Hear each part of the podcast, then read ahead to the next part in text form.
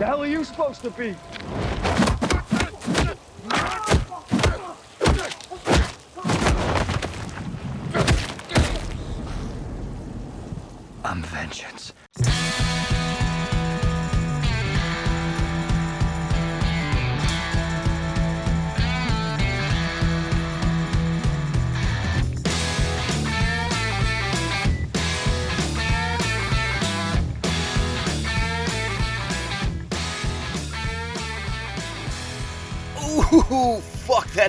To hurt.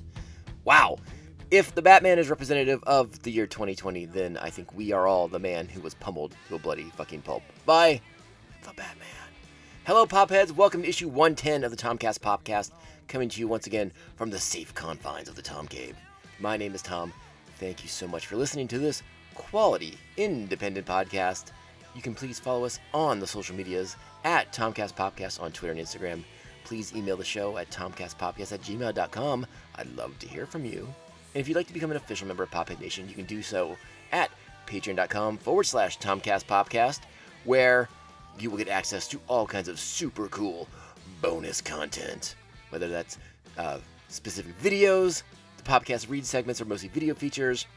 We have some movie audio commentary tracks on there as well. Uh, just released earlier this month is the 1990 Captain America audio commentary, where, well, let's just say somebody had to watch that movie for, movie for you guys because, oh boy, oof, oof. That's all I got to say about that.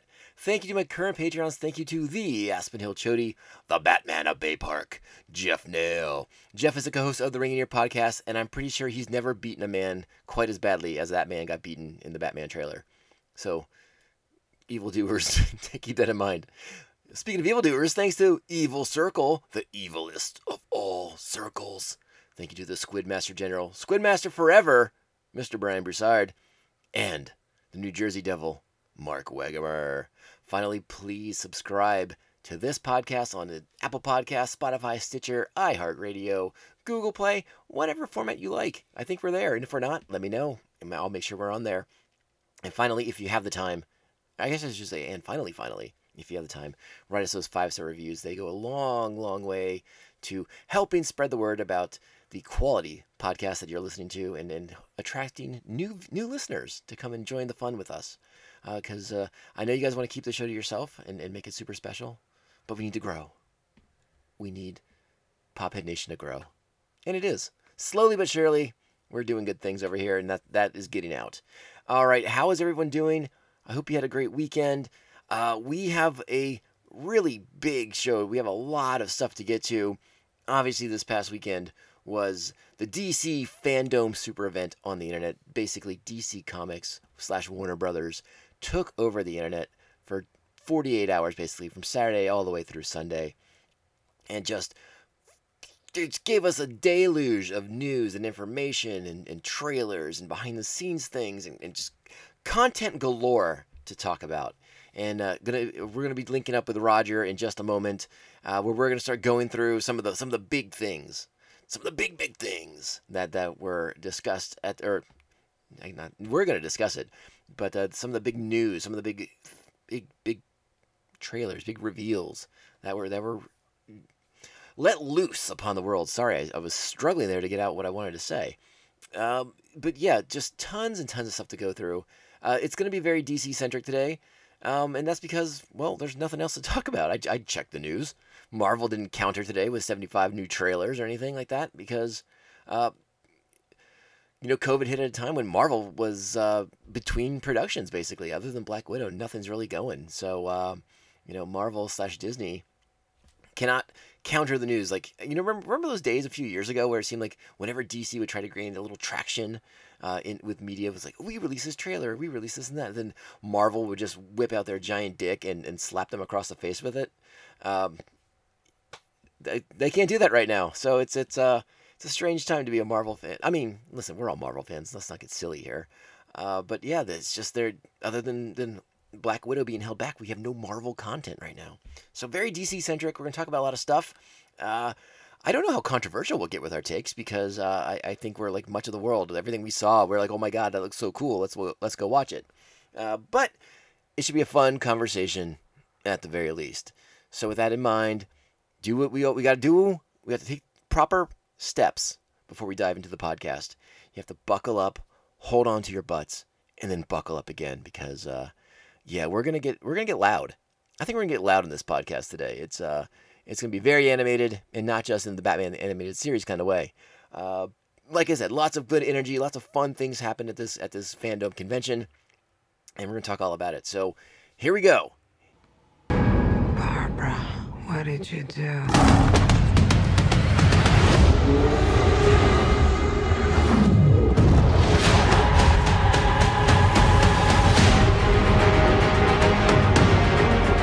I'm not so keen on this one. I figure uh, you are, but you know what? I'm ready to go. I think we can do better. Parachute pants? Yeah, Does um, it? Does everybody parachute now? All right, joining me once again via the Skypes, it's our good friend, it's Roger Smith, aka at Jedi Raj on Twitter and Instagram. How are you, you fine looking man? Doing great, especially after this weekend. What happened this weekend? Did I miss it? Did something Saturday happen? was the amazing DC fandom. Mm, didn't hear about it. I'll get back to you. Fucking crazy shit, man. Uh, all right. So, like, like I was just saying before we before we turned the recorder on, uh, yeah, we have a full fucking show to to, to talk about a lot of stuff. I'm already dropping f bombs because that's how much content we have today. In in a time where content has been hard to come by for much of the, Yeah. much of the summer, we now have a, a, a dearth of it. Yes. And instead of spreading it out over the next four shows, we're just gonna do it all in one. Okay. Yep, one and done. Let's do it. All right, but let's let's get started. We do we do have a standard operating procedure on the podcast, and that yes, is we do. discussing our beers. What do you have today, sir? Today I'm doing the uh, the Fear Movie Lions from Stone. I got a, uh, a couple of these guys, and I was just like, yeah, I haven't had this in a while. I remember liking it. Pretty Nice. solid. Uh, unfiltered double IPA, 8.5%. Uh, yeah, it's Stone, so it's pretty solid stuff. Can't go wrong. Yeah, I agree with you on that uh, because I am also drinking Stone. Oh, nice. I'm I am having their Didgeridoo, which Oh. is their 24th anniversary double IPA. It's 8.5 percent. It's in these lovely Cool. 12 ounce cans available in six packs. Uh, I think it's also coming in bombers if you're more of a bomber person. Uh, and it's it's they're doing like the upside down label thing, the leave no stone unturned thing that they've been doing the last few months. So you, Yeah, get, you get a nice upside down can, which is kind of fun. Uh, and this beer is packed with all those fun Australian Southern Hemisphere hops. So Yep. lots of big tropical flavors coming out of this sucker. a lovely double IPA to start the day. oh, yeah. And like I said, we have so much content, Raj. We, we may have to take a beer break to get more. Yeah, might have to. We'll- we will see how it goes. Uh, but let's start with the thing that everybody wants to talk about first, and that's the video Yep. games. Yep. Raj, we got two video game uh, debuts, and uh, uh, I'm curious your reaction to them. The, let, let's start first on Batman Gotham Knights. Yeah, yeah, that one. Uh, so that was the one I was actually looking forward to the most. That one we'd been uh, kind of talking about, and there'd been inklings here and there, just uh, regarding what it was going to be about, who was going to be in the game. Um, I had heard rumors that it was going to be kind of the Bat family on their own, but there was nothing, you know, set in stone. But now we we know it's going to be the four Bat kids. So we got Nightwing, Batgirl, Red Hood, and Robin, and that's the Tim Drake Robin. Yeah, and listen, I'm not gonna lie, um, I was not prepared for this, so uh, I was a bit uh, befuddled when the trailers happened. I was like, but I don't get to be Batman. yeah, I guess they figured you'd been Batman so many times before that might as well try someone new. I listen. I don't want to. I don't want to like spoil like news to Rocksteady here, but uh, people like being Batman. yeah, they kind of just went out there and were like, "Hey, you know what? Uh, Batman's dead in this one, so you're not going to get to play him." Well, I know that means in in in your case, you are definitely looking forward to being Nightwing. oh yes, yeah, that was the first thing I was looking forward. I'm like, okay, I'm sold. I'm in. I was texting a friend of mine because obviously, all, all the other aspect of this game uh, will be the incorporation of the Court of Owls storyline from from Scott Yes. Snyder and Greg Capullo. Um, which is a fantastic story and uh, such a wonderful visual element for the video games. Is you know very creepy and ominous whenever you see a, a guy with an owl mask on. Oh, And then, yeah. and then obviously we're gonna get, we're gonna get talons as well. Yep, that'll be fun. I, I but I kind of almost want to play as a talon. I'm not gonna. That'd be pretty cool. I was I was like, well, I know I don't want not to be insulting to you, sir. I'm not a huge Nightwing fan, but he's fine. Yeah. But I definitely have no interest in playing as uh, uh, the Red Hood, that dipshit. don't like don't like Jason Todd. Think he belongs in a in a coffin still. So my choices seem to be Tim Drake, which is okay. I like Tim. Yeah. I'm a big Tim fan of, of the Robins. Tim is my my Robin basically. Uh, Sure. And then Batgirl, that could be a lot of fun. Yeah, We'll have to see. I don't know what you know what kind of cool fight skills are going to give these guys, but I guess that's probably going to be one of the parts of the, that is most intriguing when you start to play it. Is is kind of like seeing who can do what. yeah, yeah. It's looking like it's going to be kind of like a co-op action RPG kind of thing. So you're going to be gaining levels, experience, and unlocking new abilities and stuff. And it seems like they're actually going for like a lot of cosmetic unlockable things too, which looks really cool. You'll be able to, you know, make your own version of your superhero, and you know, they even showed off a little bit in the trailer. They they were, you know, they looked visually one way, but then in the gameplay trailer they look different. So you're like, oh, okay, so there's going to be some, you know, customization, which is always fun. Yeah, definitely agreed. Um, the game's still a ways off. It's going to be coming out next year. Yeah, we don't know when, just next year. Yeah, just there's. I mean, that was kind of like the recurring theme for for DC fandom was uh, everything's basically next year, with the exception yeah, of Wonder Woman. 2021. yeah, I think Wonder Woman is the only thing we can we can look forward to this year. Hopefully, Sure. fingers crossed. Maybe. Yeah, hopefully. You know, let, let, let me let me kind of backtrack a little bit here. But what did you think of the of the event overall? You know, I was really happy with how it turned out. I wasn't able to stay, unfortunately, for the entire day. I got I had other plans in the afternoon, but I definitely woke up, got to the TV at 10 a.m., put that on the big screen, and was just watching it from you know computer to TV screen. And you know, we had a lot of fun. We were just there, you know, watching. I think the what was the first thing? The first thing was the Wonder Woman panel, right? I believe it was yes. yeah so just starting off with that kind of seeing okay this is the the way it's going to be structured and just kind of getting that feel for it and just kind of like uh, having time to be like okay this panel's going to be at this time okay so we have time we can grab some breakfast you know do something and be back by this time to watch the next panel it, it was kind of a cool feeling it, it gave me like a throwbacks to comic con kind of thing where it's like oh we got to be in time for this you know so it was fun to kind of have these periods of time where you'd check back in and be like oh black adam's on now cool let's go check it out Yeah, uh, so it definitely gave us something fun to do throughout the day. yeah, I, I, I agree with you. I, I, you know, we had texted prior to the to the event. I was like, well, I'm going to be at work for a big chunk of it, but I mean, they they, they kind of planned for that too because there, there were like encore presentations throughout the day, throughout the weekend. So if you Yeah. miss things, I mean, you could go back and watch like the panel portion of things. Well, um, you know, obviously all the trailers went online almost immediately, but if you Yeah. wanted to, if you wanted to sit around for the for the conversations that ensued. Uh, those became available to you uh, like throughout the day, throughout the night, you know, just depending on what your Yep. schedule was, which Yep. I thought was very, very cool. Uh, and I also very much liked the fact that uh, the, the, the panels were short. Yeah, You know, 20, 30 minutes, some some were Mhm. less, yeah, but but like I don't think anything was over th- over 30. no, no, and I think that worked to its advantage. Honestly, hundred like percent. I could see it like dragging out, you know, in other situations. Uh-oh. Uh-oh, what's going on? Roger's Somebody, ex- Roger's somebody decided to cut leaves and stuff outside. yeah, Roger's experiencing life problems. Hang on. Crap. Okay, well, looks like um I don't have any air today, so hopefully you guys can't hear that too much. well, no, it's it's great now, but I don't want you to pass out either. So if, if you gotta open the window, you gotta open the window. No, it's okay. I- I swear, it's like there must be a guy just like cutting leaves right outside my window. Does he know how fucking hot it the is hedges. outside? it's not he's, he's safe. clearly not taking a hint. Go inside. It's not safe. Yeah, Yeah, yeah. I know. I I, I I'll was just turn up the fan. I, I was a big I was a big fan of the way it was done. I wasn't I, I I wasn't crazy necessarily about the interface on um on the website, but uh, it was cool and like the way it rolled Sure. out. Like I wasn't sure if I was gonna have to like click into things to watch them. It just kind of just kept Uh-huh. rolling, which I was like, oh, all right. I guess I'm just staying on this all day. Yeah, yeah. Which I didn't stay on it all day. I like uh, much like you, I have shit to do sometimes, so I couldn't I couldn't Sure. uh, watch every single thing. But I ended up watching more panels than I thought I would because I was like, Mhm. oh, they're re- they're really fast and um, fairly interesting. And Yeah. I, I'm gonna get I'm gonna get in trouble for saying this. I so one of my one of my kind of pet peeves of panels at Comic Con when you're at Comic Con, man. Yeah. Sometimes the Q and A with fans is rough. yeah, yeah, So I, I like that there was some kind of like uh, uh, pre-planned questions that that uh you know quote unquote audience members were able to uh, uh, to ask via Sure. or you know ahead of time via message or whatever. Uh, I, Yeah. So I like that.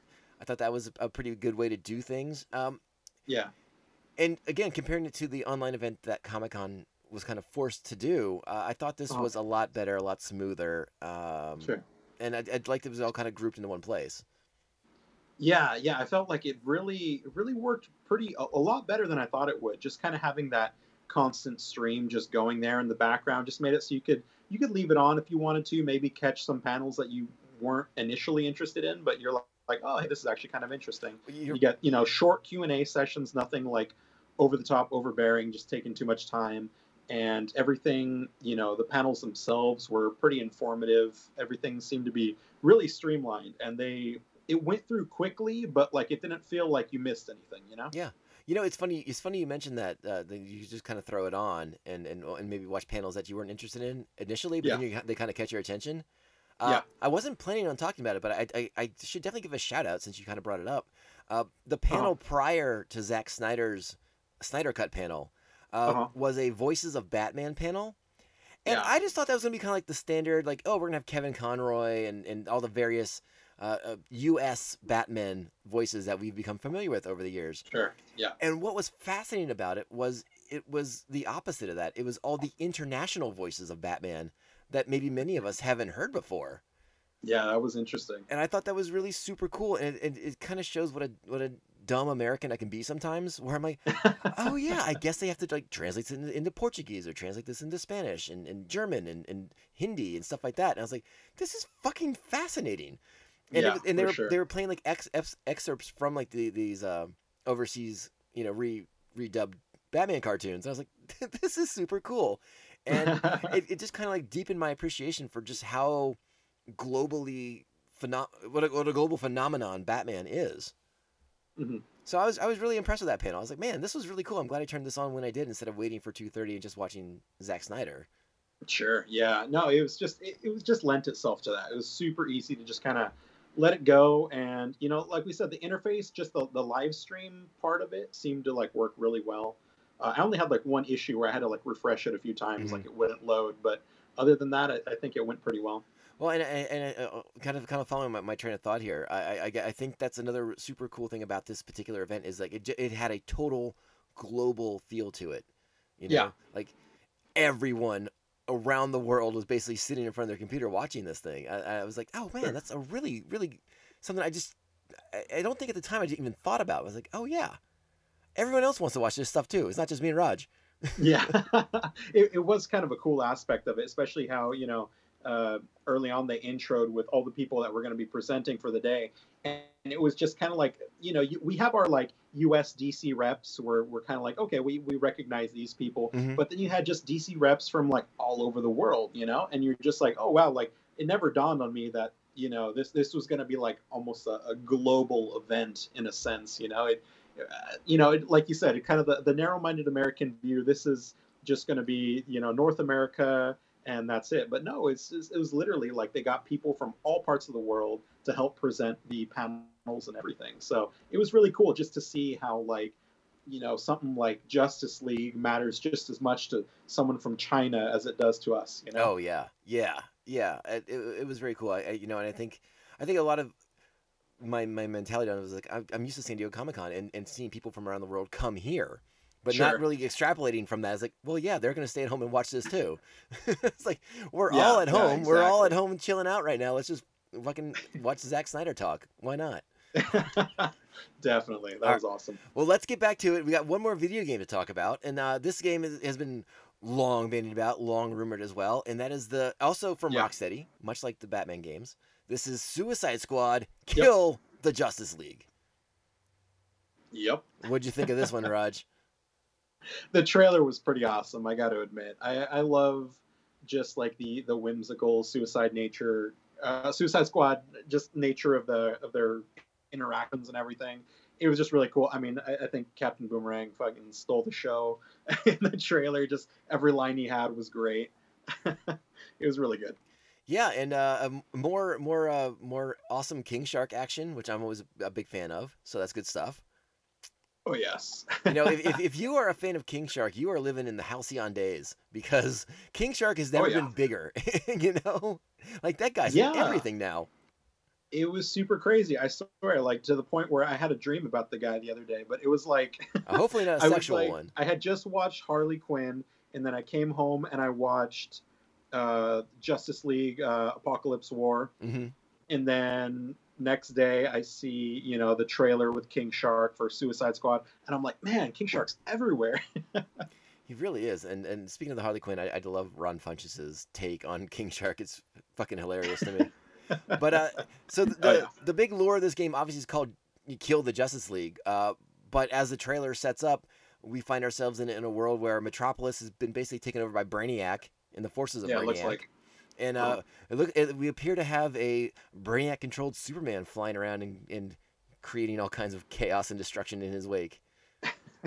yep. So the premise of the game is the Suicide Squad is, is thus sent to Metropolis to put down a rogue Superman.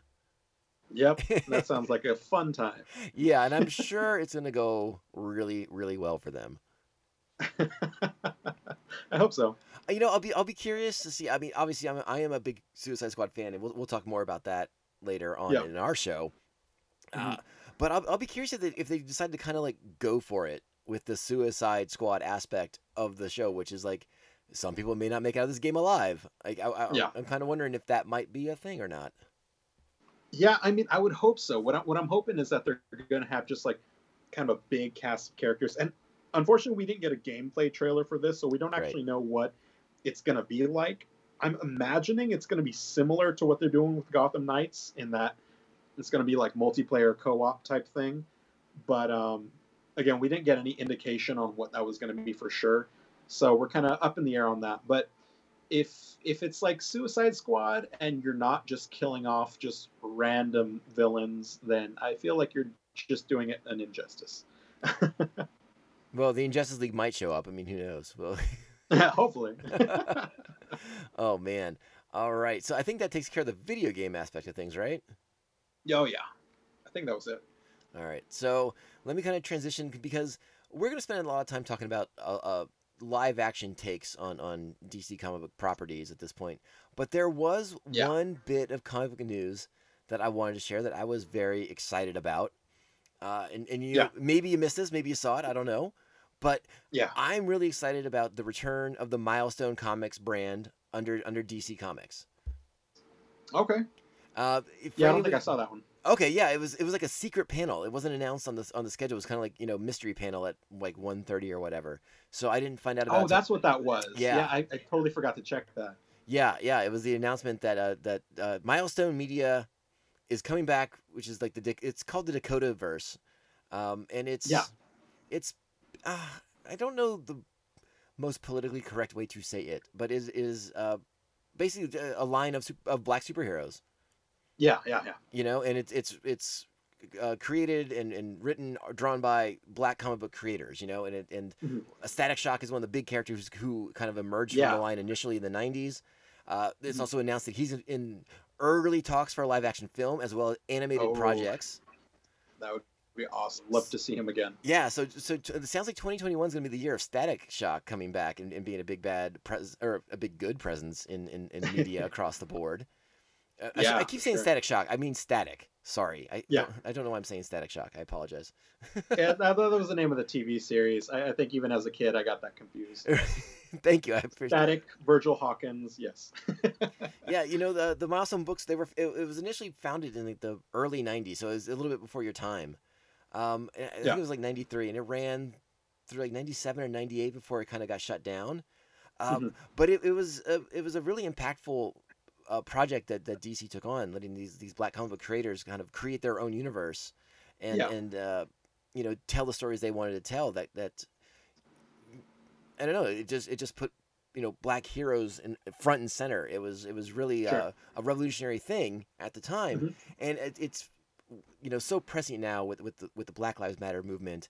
I mean, now is the time Sure. for these these characters to come back uh, and and and kind of tackle the, the issues of the day right now Mhm. in a way that uh, uh, again I've, I've said it before. I mean, it, it's it, it's still mystifying to me that we're dealing with with with, with, with like fucking Nazis and white supremacists in, in 2020. Yeah. But but here we are, and now is the time for these characters to come back. And it's it's Static and Icon, and I'm trying to think of some of the other names. I think Hardware is one of them. They're there's a bunch of Yeah. they're they're really cool characters, and I'm I'm excited to see that they're gonna have a, a, a presence back in, in DC Comics moving forward. Yeah, I'm excited for that. That, like you said, this this is uh, you know, no time better than now to bring these characters back, and I would love to see these characters again. Again, we we haven't seen anything from a lot of these characters in years now, and you know, unfortunately, it kind of feels like they got pushed to the background. But it's going to be cool to see them, you know, up on the forefront again, Yeah. especially characters like Static that I grew up with that were super cool to me. You know, so Yeah, and, and Static uh, Static did make the jump into into the new 52. Uh, he was one of the one of the launch Yeah. books. Uh, but I I can't oof. I want to say it ended around issue 12 or something like that. Like it, it didn't kind of connect with the with that Yeah, new 52 audience yet. Um, but uh, I, one of the parts of this new initiative for Milestone that I thought was so interesting uh, is that it sounds like there's going to be a really big digital presence for these books as well, which uh, I think Okay. is going to be a good thing because, uh, hey, man, you know, the more avenues you have to find new readers, I think the better it's, it's going to go. definitely, yeah. You know, and, and not a lot of folks going in, into comic book stores nowadays. So so having having a, a digital presence is is a extremely big deal. I think. Yeah, definitely going to be important to transition, especially nowadays. Yeah, I agree hundred percent. All right, so we'll transition now, Raj, to the small screen. And with this next bit of news, uh, I'm I'm going to tap into my latent psychic abilities All right. because when I read this, I was like, oh, I can predict the future, and the future is this: Roger is going to have to get HBO Yeah, yeah, I think that's the thing. because we're talking about season three of Titans, which will be exclusively on HBO Max. Because yeah, DC Universe is fucking dead.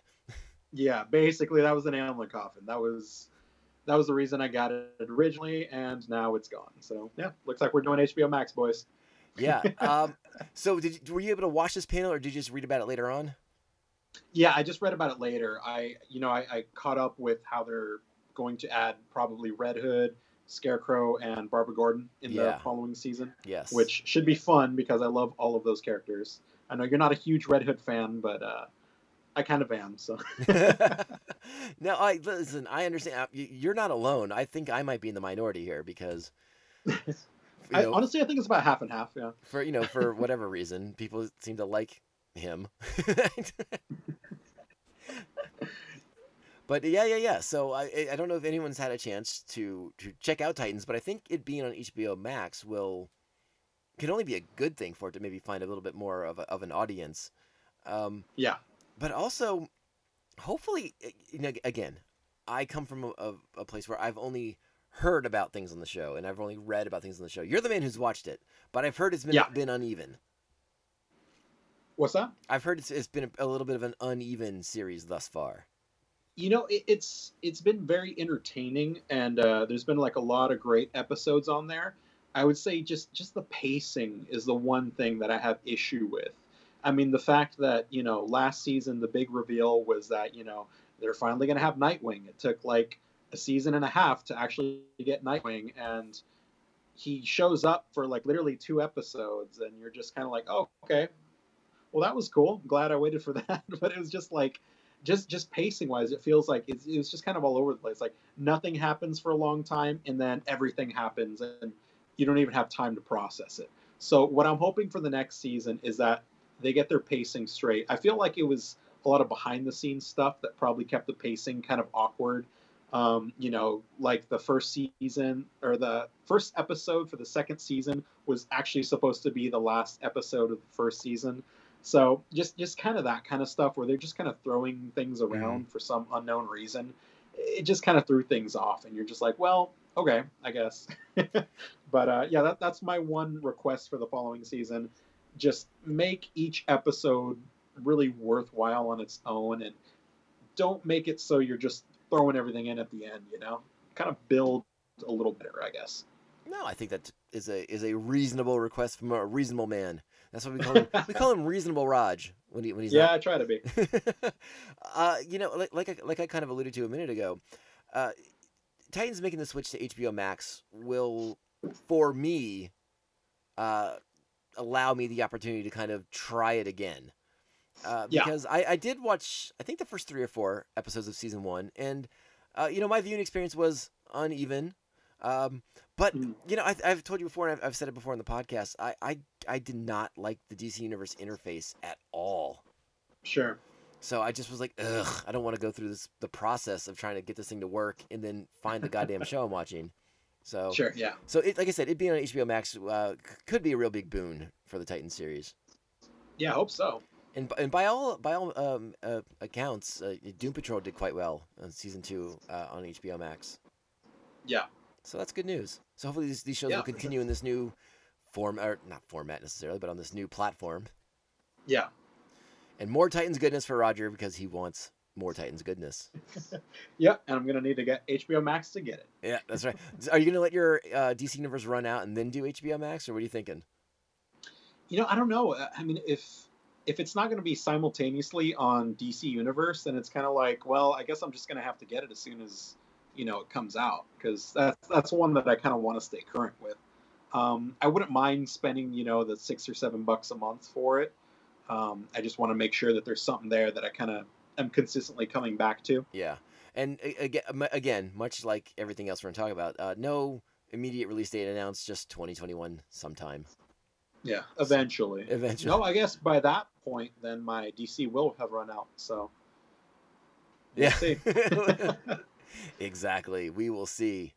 But uh, you know, you mentioned Titans being a little disjointed at some points. Let's let's let's talk real quick about another disjointed DC property, uh, which would be uh, the Flash on the CW. yeah. because they did a little uh, trailer for the upcoming seventh season of the show. Which, Yeah. listen, I, I, I, at this point, the Flash is more of a curiosity for me uh, because I couldn't, I couldn't stand this this season that was just on. I thought it was not good Yeah. at all. You know, there was there were some things I liked. Uh, like story wise, I liked that the you know it wasn't one villain over the course of like twenty something episodes. They kind of split it up. Yeah. Between, but they split up between lame Okay. villains. Which not a fan of lame villains, Raj. Not for me. Yeah. Yeah, that's no fun. We don't like them. Uh, Give us good villains. but but, the- but the thing that's, that's kind of ha- got my part of my attention, not all of my attention, but a little bit of it. You know, uh, because Yeah. of because of COVID, the final episode of the Flash uh, wasn't completed. So Oh, wow. when when they start the new season, they still have to wrap up the last season because they weren't able to finish production. Oh, that's crazy. So there's several uh, kind of like dangling plot threads that they have to wrap up, uh, including you know Mhm. this this ticking clock that Barry's been on with him getting slower and slower as the show's gone on, which, you know, reasons. yeah, it happens, I guess. Uh, yeah, well, to him it does. happens to us all. yeah, so, uh, but I'm also kind of curious because uh, we we didn't talk about it on the podcast, but uh, uh, what's the guy's name? Uh, Hartley Sawyer, who is playing Uh-huh. uh, who's playing Ralph Dibney, the elongated man, Yeah. has been fired for being a racist and a misogynist. because you know, I guess that's what you do when you're a racist and mis- misogynist. You go to go on Twitter and say crazy things. Sure. So he got fired, and now they still have like a, a, a Sue Dibney storyline to wrap up. So they're gonna have to like bring in a new Ralph Dibney to finish this. Oh man. Yeah, yeah, that was that was such a weird situation because it, it was almost in a, a similar vein of what happened with like the whole James Gunn thing with like just the really old tweets that Mhm. were just you know just just bad humor for like that era and it was just kind of like pulled into the light and you know that might have been just him just being stupid we we can never know um and unfortunately that's just going to affect the show in a negative way which you know dibney was actually one of my favorite characters on the show which kind of sucks that he's gone now. So, uh, you know, it is what it is, and we just gotta pick up from there, I guess. Yeah, producer Eric Wallace uh, came out. Uh, I think it was. I can't remember if he clarified this during over the weekend at, at, FanDome or if this was after the fact. Uh, but he he said that, that they were going to either recast or possibly make one of the other cast members kind of be elongated man, like he's you know impersonating one of the other characters, perhaps. uh so just so they can kind of like finish out that storyline. But Yeah. then, then elongated man will go bye bye for the foreseeable future. Yeah. Uh, well, that's unfortunate. Well, it is for him. But like I said, that show's so bad. Maybe it's a blessing for him. Might be, yeah. Sorry. All good. Um, all right. I think I think that's it for small screen stuff too. I don't have anything else to talk about on the small screen. So Raj, Yeah, I feel like we're on to the big stuff now, yeah? time for the big stuff. You ready? Oh, yeah. all right. So let's talk about some movies coming up from DC where we don't have anything to see really. and of course, I, it means I'm talking about Shazam too. Yeah, yeah. Uh, and I guess the biggest thing we have to talk about with Shazam 2, there's two two big kernels of information. A, the title was revealed. Shazam, Fury of the Gods. Yep. Which gods? Why are they mad? I don't know. They're just angry. They're just angry. And can we guess that they're angry at Shazam? That's my guess. Yeah, I'd say that's a good guess. Now, r- remind me again, just kind of like refresh my memory, refresh the, the listeners' memories. Uh, what was your take on the Shazam film? I was a fan of it. Uh, it was enjoyable, fun ride for sure. I, I didn't think it was anything too deep, um, but definitely a fun watch for the family for sure. I think that kind of uh, sums up how I felt about it too. I was like, this is a good family film. It you know it it it uh it it, it tickled me funny in the right places, but I wasn't like you know oohing and ahhing over it necessarily. But it was uh, it was a, it was a fun time. Sure. Yeah. you know. Exactly. a little bit more uh, substance than, or a little bit more style than substance, but you know still Yeah. entertaining. Yeah. It was a good show. Yeah, for sure. Well, this movie can only get better because they have announced that Sinbad will be in this movie. that is awesome. I think that's awesome too, but I'm also kind of curious if this is like some kind of like meta joke that maybe only a handful of people are going to understand. yep. Those uh, Mandela effect Yeah. followers. yeah, exactly. If, if you're a fan of the Mandela effect, then you you may be aware of the of the belief this this uh, collective belief that Sinbad in the early to mid '90s started a movie called Shazam where he played a genie. Yep. And apparently, this is all fiction. Sinbad himself is like, nope, I've never been in a movie called Shazam where I played a genie. Uh, so, so it looks like I don't, you know, I- like I said, I don't know. This might be kind of a meta thing, like that they're going for, For sure. but it, it's amusing nonetheless. Oh yeah, yeah. That I, I thought that was an awesome callback just to that whole thing. So, I guess it'll if as long as he plays a genie, we'll finally get it to be true. Or an angry postman looking for his his child's Christmas present against Arnold Schwarzenegger. Not if Arnold can stop him. I am Turbo Man. Nailed it. That was a great impression on my part. Uh, yeah, so that was good. Shazam 2's coming, man. You know, whether you like it or not. more more Zachary Levi in his uh, red pajamas. Yep. The Sounds big, good to me. The big red cheese himself. So get ready for that. And since we're, we're talking about Shazam, I guess it only makes sense that we talk about Black Adam. oh yes. Dwayne the Rock Johnson hosted a, like a, a 20 minute panel where he, he took some questions. He uh, engaged with one of his co-stars in, in, in the upcoming fixture, which has not begun even filming yet. No, no. They did some they did some pretty neat uh, like animation stuff to kind of like showcase Black Adam and some of his, a bit of his origins and things like that. Yeah, I think Boss Logic was working on that. He's kind of popular in the whole video game and uh, movie scene. Yeah, I think Boss Boss Logic and uh, Jim Lee had teamed up to kind of like do this little animation Yeah. thing for for the panel for for Dwayne. As, as Yeah, and it looked pretty cool. It did look pretty cool. Uh, you know, I'm not gonna lie. You know, I, I love me some Dwayne the Rock Johnson. I mean, I've been a fan since he was just you know the Rock on on Yeah. WWF back in the day. Before was, he had a name. yeah, before you know when he was just a member of the nation for God's sake, and all he could do was raise his eyebrow. That was his only move. Yep. so I, I'm a fan of the man, and I love that he's like parlayed his WWE career into becoming like the biggest superstar in the world. Yeah. So I'm very excited about him being being Black Adam. That Sure. said, Black Adam, I to me has like one of the most iconic hairlines in all of comics, Mm. and I guess they're just going to ignore that, and that makes me a little bit sad. yeah, he's it's a very, very distinguished hairline. Very it's- sharp. Yes, just right to a fine point. Yep. Widow's Peak like none other. Ooh, so peaky, so peaky. Well, he makes a lot of widows, that's for sure, because Yeah, I would believe it. he kills fools. that he does. Uh, but what was interesting about the the trailer, and I mean, we we kind of knew this was coming already, but to kind of see it in that that Jim Lee boss boss logic animation uh, Yeah. was the Justice Society, a big screen version of the Justice Society coming in the Black Adam movie. We're gonna Yep. see. We knew we were gonna see Atom Smasher, but we're also Oh. getting Hawkman. We're getting Doctor Fate. Yes. I mean, come on, that's pretty cool, right? I'm excited as hell for that. Yeah, it is. It's interesting too. I I love that it seems that DC has sort of made this shift. DC slash Warner Brothers, I should say, has kind of made this shift as as opposed to having like a singular universe the way Marvel Mhm. does. That Yeah. they're like, you know what? Let's just embrace the multiverse thing.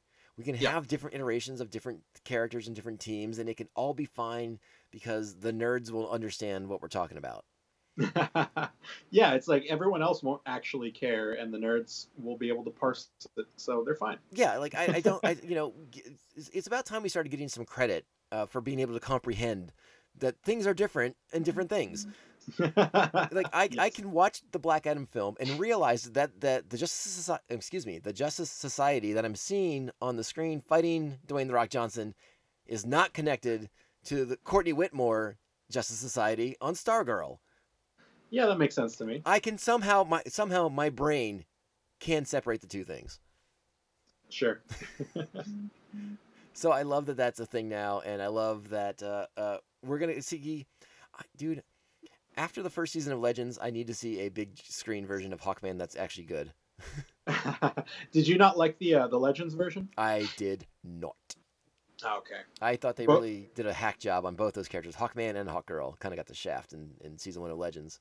But yeah. Go Yeah, ahead. I'm sorry. I, Go ahead. I can see that.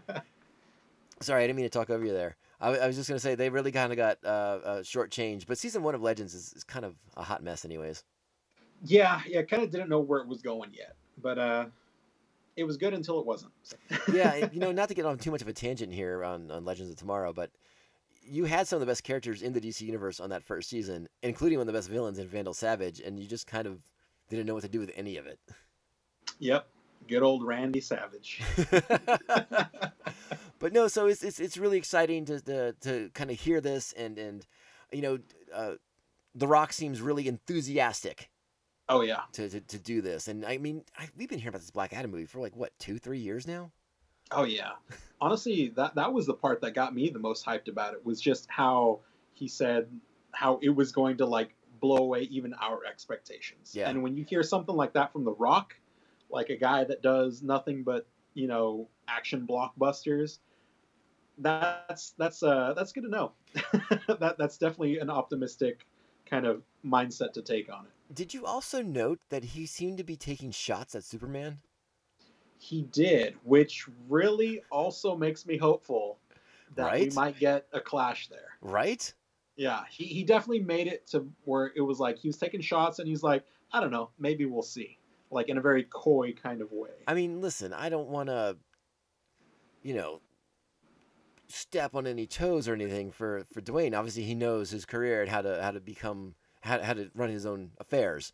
Um, but if I'm some executive at Warner Brothers and I'm having a meeting with Dwayne the Rock Johnson about what he wants to do in Black Adam, and he happens to say, you know, what'd be really great for this movie, Henry Cavill as Superman. I, I fight him. I think, yeah, yeah. I think if you're that executive, you're like, you know what, Dwayne, that is a fucking great idea. You're right. Let's do it. It's in the contract. Let's go. I mean, come on. Shazam kind of teased us with with with with Cavill's suit. We didn't see his face, but we saw his suit. That's true. Yeah, that's true. You know, is it out of the realm of possibilities that we get a clash between Superman and Black Adam in this film?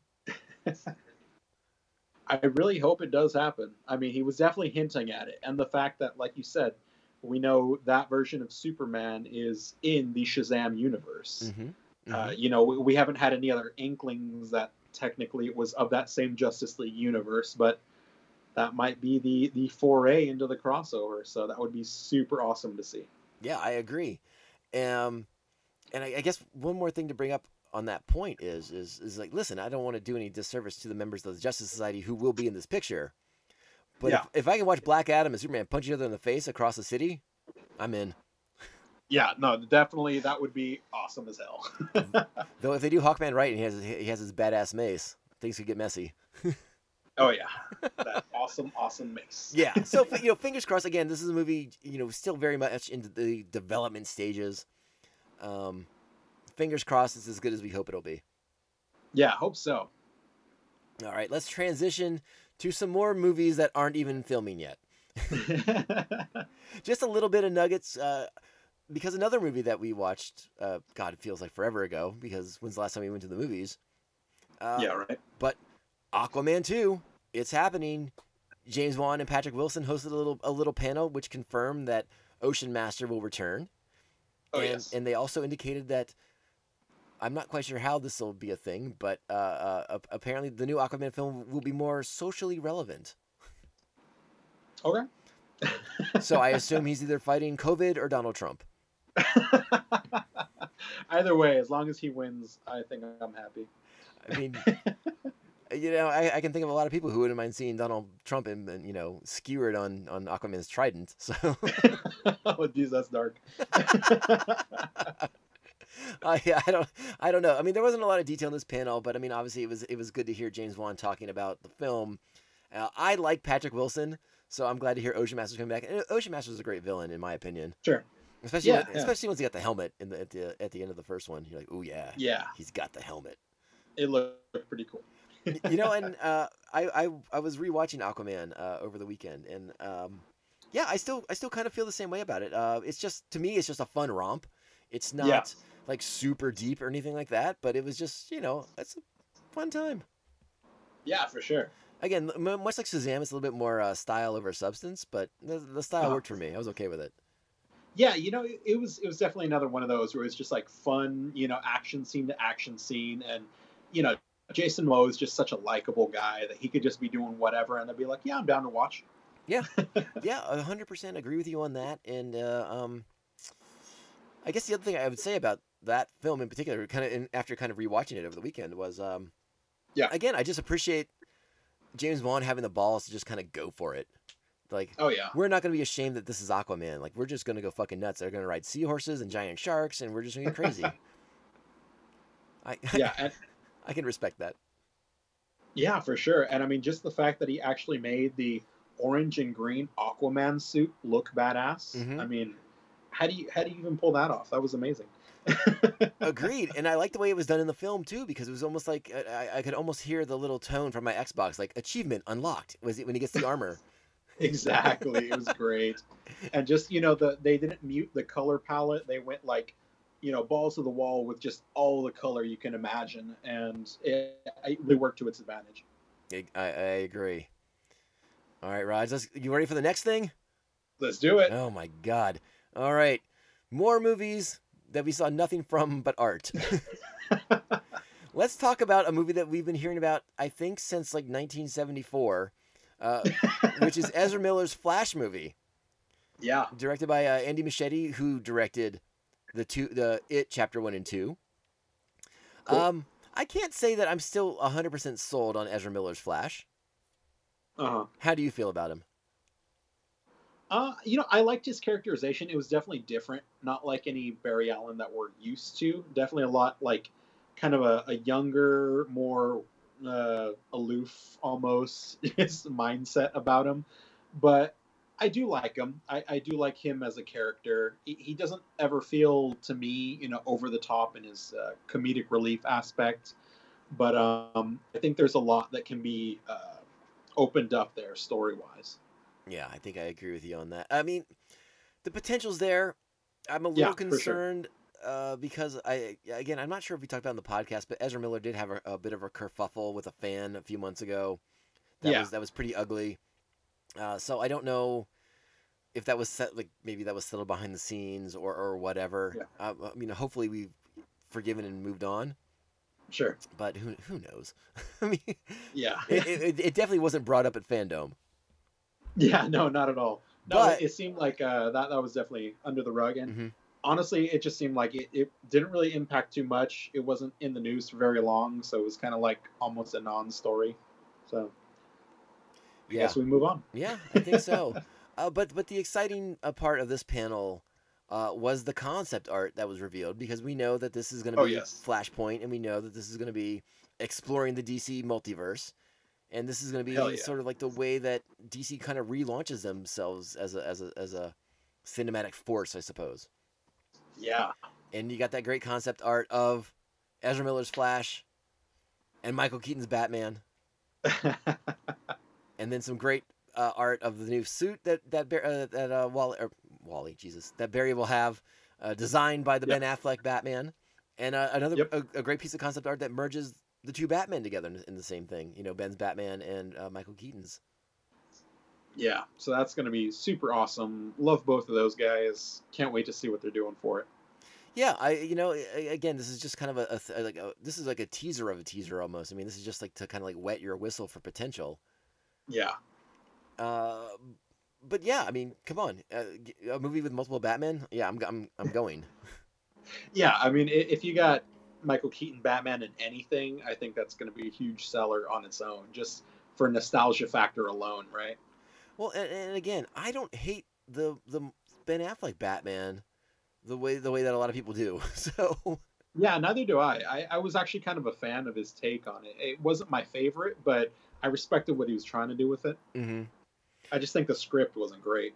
yeah, yeah, and I mean, Justice League, and we'll get into Justice League, I suppose, in a little bit. But uh, Justice League had some problems, and it seems like a lot of them had to be happening behind the scenes too. So, but Sure. we'll, we'll we'll talk about that once we get to an, another little uh, project that DC talked about over the weekend too. Yeah. Which actually, you know what? Maybe that's the segue we need to to get there because I don't think I have anything else to say about the Flash. Do you? no, I think we're good. Let's segue in. Yeah, let's segue into it in- into it right now. Uh, into into Zack Snyder's Justice League, the Snyder Cut. Yes. Ooh, so Snydery, so cutty. I, I um, I, I sat through this panel. I, I, I like Zack Snyder as a as a person. Uh, whenever Yeah. I see him, I've seen him. At, I feel like I've seen him at Comic Con for a million years now. I mean, ever since 300. Um, sure. And then up through Watchmen and, and, and and everything else he's done. I think I even sat through the Sucker Punch panel a million years ago. Wow. Yeah. Uh, and I, I've always I've always liked him. He has I think he has a really good energy about him, and uh, Mhm. I, I respect the fact that he's pretty passionate about these things. Even if I don't agree with his takes necessarily on something, I can respect the Yeah. man's passion. Sure. Yeah. No, I, I feel you. And and um, well, let's talk about the big news. And the biggest news, my friend, is this movie's gonna be fucking four hours long. Yeah. It's like, it's like, hey, Lord of the Rings, fuck off. yeah. Right. You take your three and a half hours and go straight to hell. Yeah, I'm down for it. it's going to be initially uh, again airing on HBO Max is initially gonna be broken up into four one-hour segments. Uh, whether that's four consecutive nights in a row or f- over four weeks, we don't know for sure. Yeah. And then Zack did talk about eventually combining it all for one view, uh, uh, one viewing experience. But Jesus, who has the time? Yeah. Right. Um, and then of course, we, we saw the footage, and uh, he wasted no time giving us the money shot right at the beginning of the trailer, which is Darkseid. Um, yes. What, what, what did you think? What were your, your reactions, your feelings as you're watching this Snyder Cut trailer? You know, the, the trailer I thought was really good in that they showed almost entirely just new footage. Mhm. Like this was just stuff we had not seen, different angles, different takes on certain scenes that were in the movie. And it was just cool to see that like so many things were just completely different and it just felt like it was adding so many little back plots and back points to you know the movie that we did get, which you know in many ways just felt rushed and almost incomplete in that regard. So just to see that so many issues could potentially be addressed felt really cool on its and uh, you know the song was pretty hype too. So. You know, it's funny you mentioned that. The uh, Snyder got a like there was a, a I don't know if backlash is the right word, um, but they, they obviously you watch the trailer. You know, it's it's Leonard Cohen's uh, Hallelujah, which is yeah. a song that Snyder got a fair amount of shit for using in Watchmen. So I I Yeah. I like the fact that I mean in my mind maybe I'm dead wrong about this. Maybe he just likes the fucking song, but in my mind this is Snyder saying "fuck you." yeah, I kind of got that vibe too because like my wife was very much like, "Oh, I like the I like the song choice." I'm like, "Yeah, very Watchmen, right?" yeah, I don't think Snyder forgot the people who shit all over his Watchmen movie. Yeah. particularly that scene, which so he's uh, like, "Have this." yeah, yeah, it's like, oh yeah, you guys all want to watch Justice League? Yeah, we'll get you're gonna get this song again too. How about that?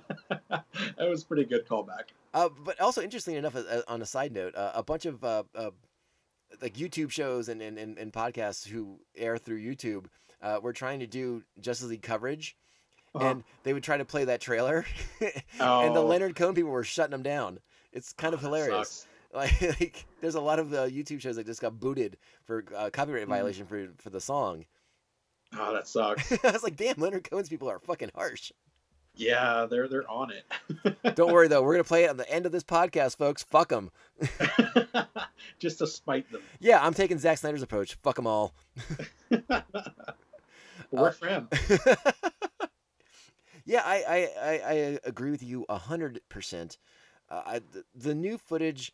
I mean, again, we have no context for any of it, but the fact that we're seeing Sure. so much new stuff uh, really lends credence to the fact that, like, I mean, for years after Justice League came out, we we had been hearing teases of like what this movie was supposed to be before. Yeah. and you're like, wow, that sounds really interesting and really different than what we got.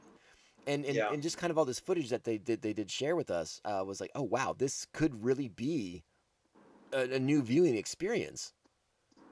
Yep. You know, I, I I will be very intrigued to kind of compare the apples and oranges uh, of the, the Snyder cut and the Whedon cut.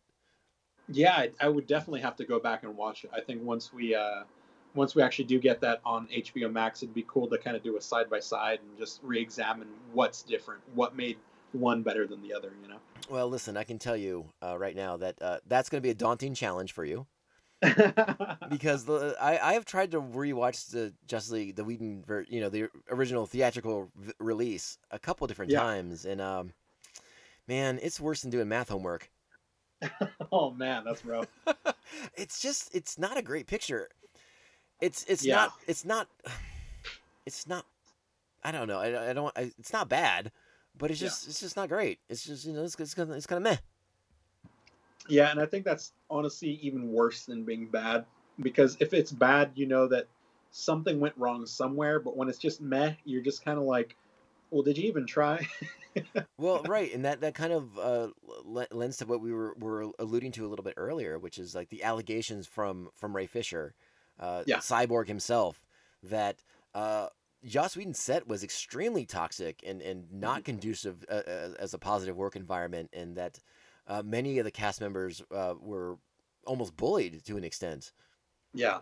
Uh, so it, it, it, I don't know. It just I don't. I can't help but speculate now, like what that means for this movie, this new cut going forward, and like how different will it be? And I mean, Mhm. if you watch that panel, uh, we got we got a, a question each from a member of the Justice League.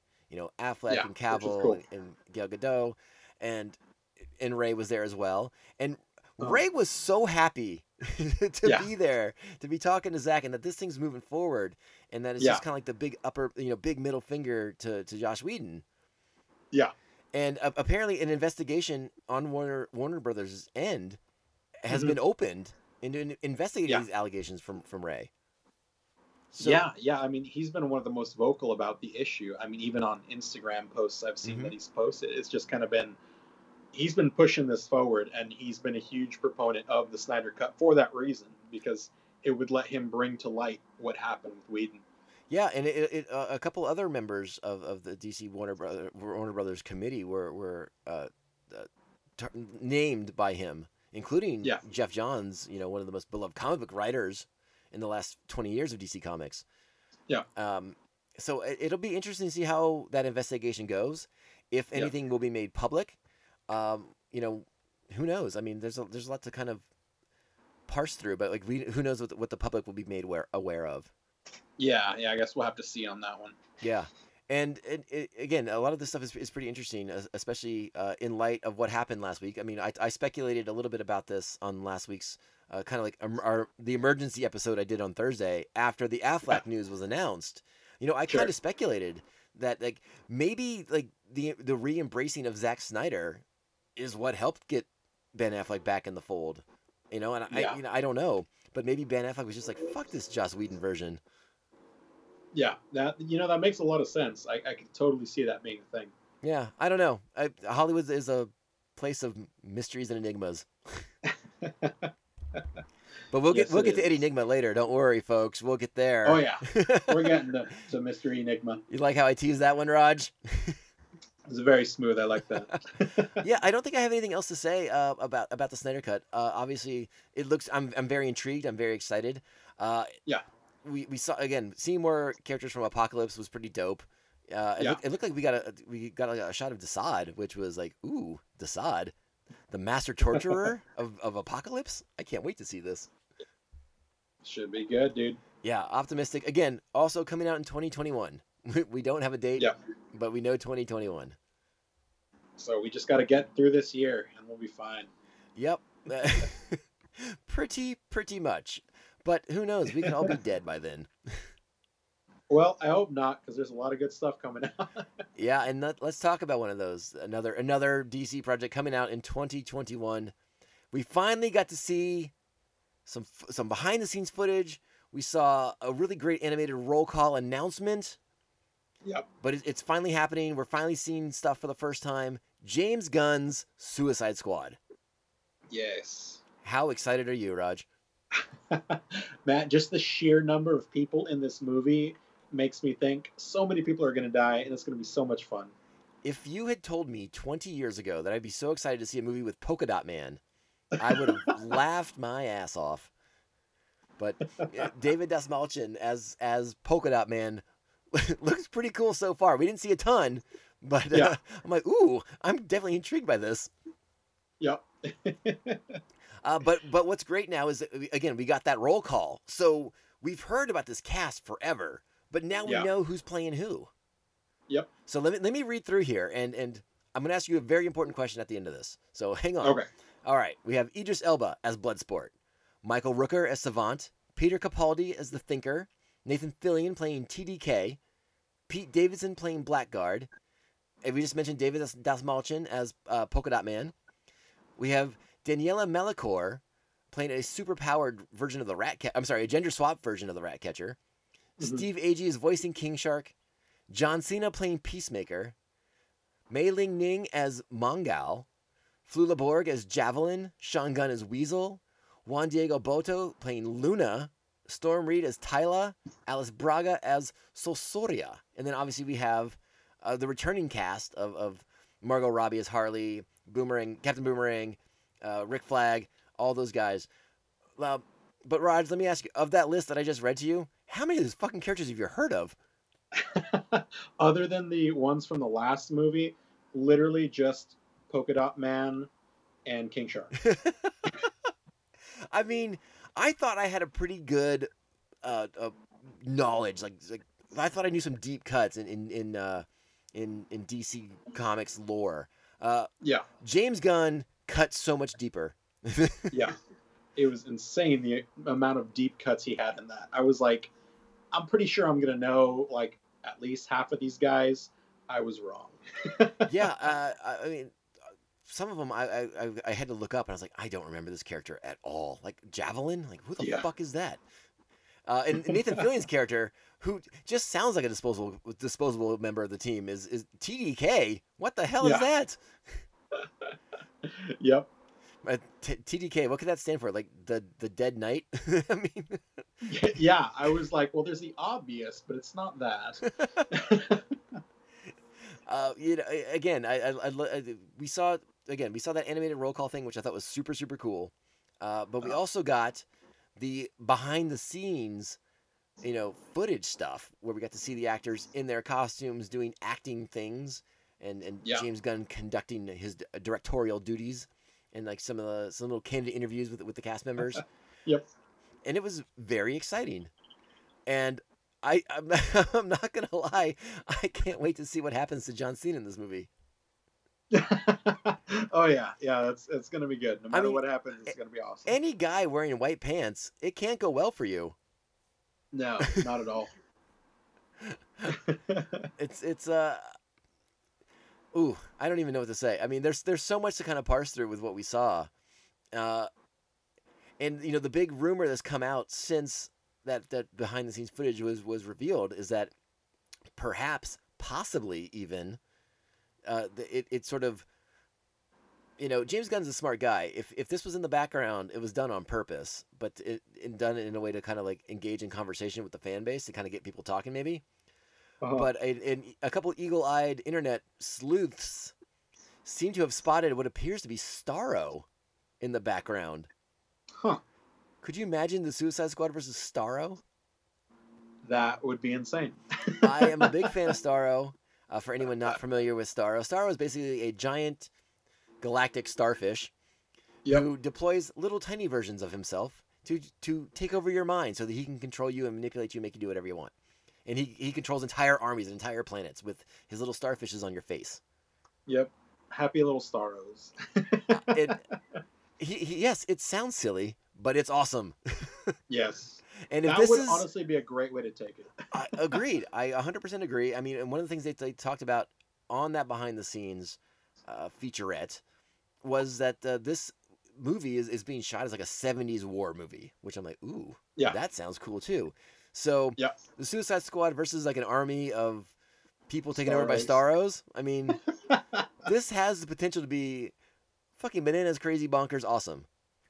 Oh yeah, for sure. I'm I'm excited for it.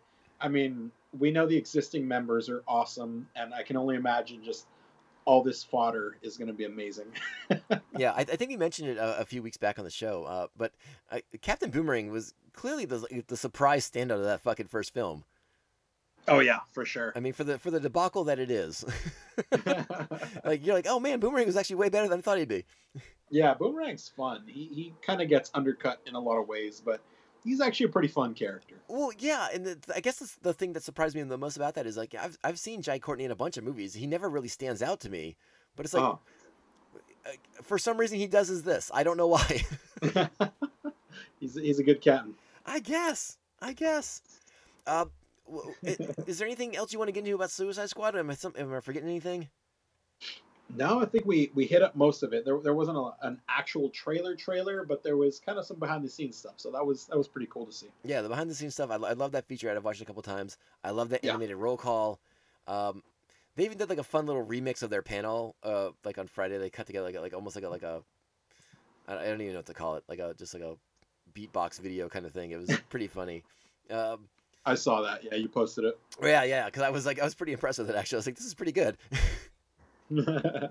But yeah, man, Suicide Squad, new version, it's like Suicide Squad 2.0. It's not a sequel. Yeah. It's not a reboot. It's just a new thing.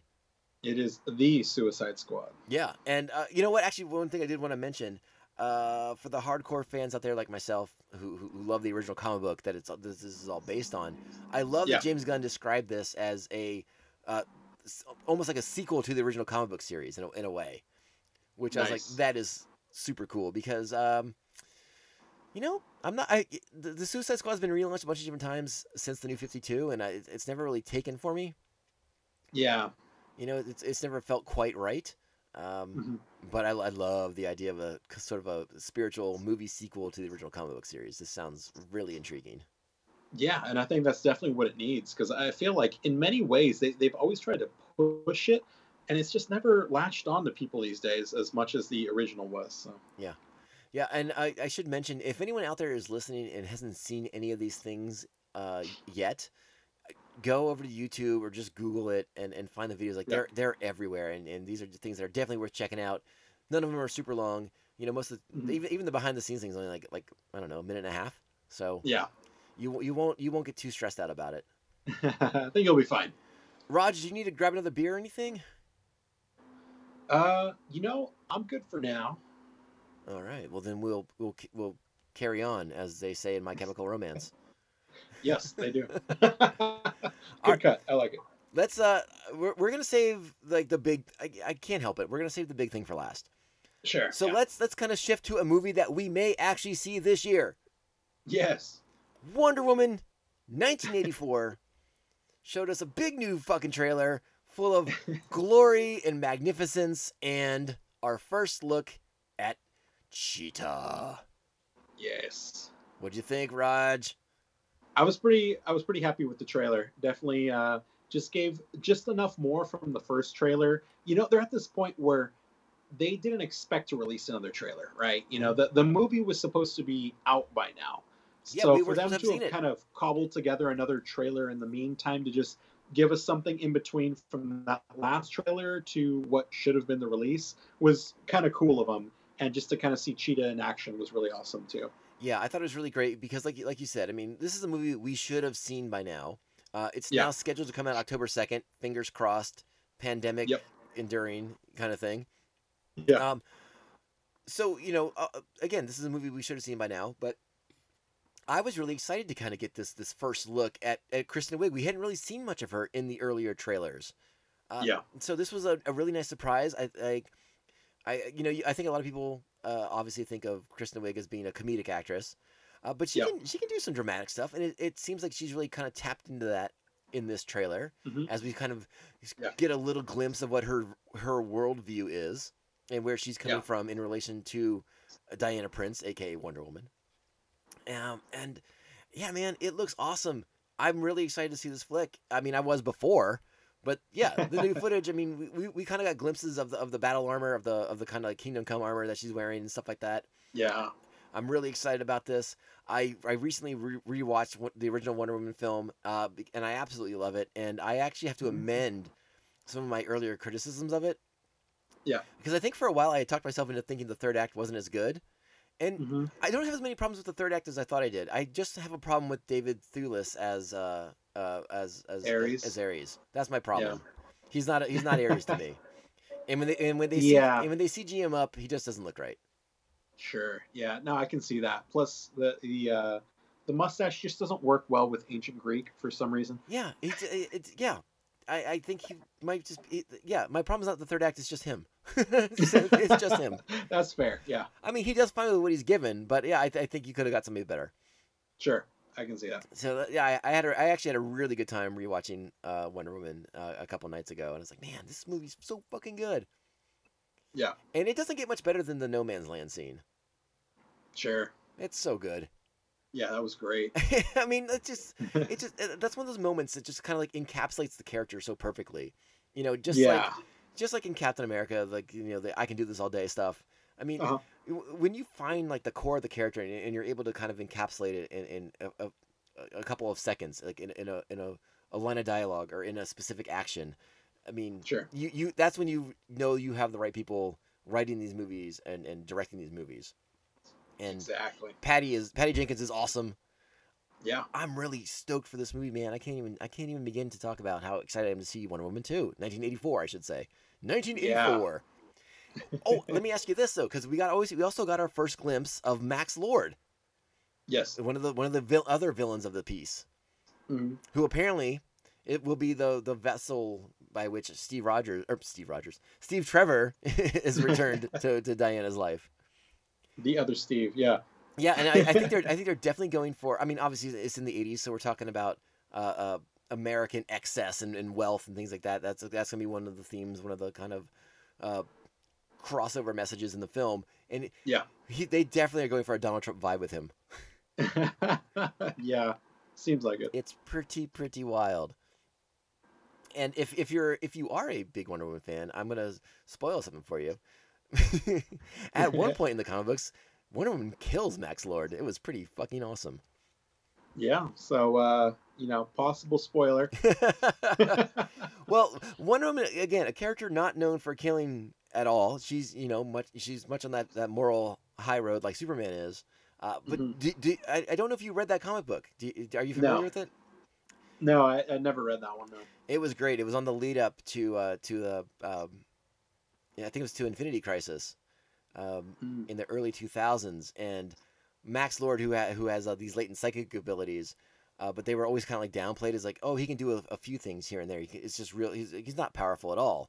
Turns out he's been lying for a really really long time and secretly manipulating heroes and villains and other Ah. characters to kind of like put himself in a position of power. Well, sure. he takes the shackles off basically and takes control of Superman and starts Oh. fucking shit up. And Diana, in order to save her friend, makes the ultimate sacrifice of her morals and, and, and breaks his neck. Just krita! spins his head around exorcist style. It was amazing. Very nice. But because of uh, some fucked up editorial decisions, uh, there there were never any consequences for Diana in that storyline. It, it, it uh, they, they they basically fired the writer and uh, and they never got to finish the story, which is a huge huge bummer. Well, he died and she got off scot free. Well, and since it's a comic book, he came back to life eventually, anyways. So whatever. Yeah, that's fine. no one really dies. Wait, that sounds familiar. oh well. Uh, yeah. Okay. So we're excited. Wonder Woman October second is the plan. Fingers crossed Yeah. uh, that the curve is flattened, and uh, maybe by then, who knows? Maybe a vaccine. That'd make me feel better about going to the movies. But I'll be Yeah. I'll be I'll be sorely tempted to go see Wonder Woman in theaters without a vaccine. I feel you. I'll see if I have the guts. I don't know. I might have to like rent out the entire theater to myself. We'll, we'll see. yeah, we'll we'll invest in that. We'll sit on opposite ends. Yeah, right. Like, what if we just what if you know what if we got a couple people involved? You know, a bunch of us together, not a bunch, but enough that we could space out, but no make sure no one's sitting next to us. I think we could pull it off. we have to find like a really low rent theater. Yeah. All right, Raj. Well, I guess that's it. I guess we have to wrap up the show. There wasn't anything else at the at the at the FanDome, was there? no, I mean, I think I think we hit almost everything, right? Almost. Almost. Oh, yeah. There was one more little bitty, a little tiny indie film uh, that they're doing with one of their smaller characters. Uh, okay, blah blah. You know the joke. Aha! I'm so funny. We're talking about the motherfucking Batman.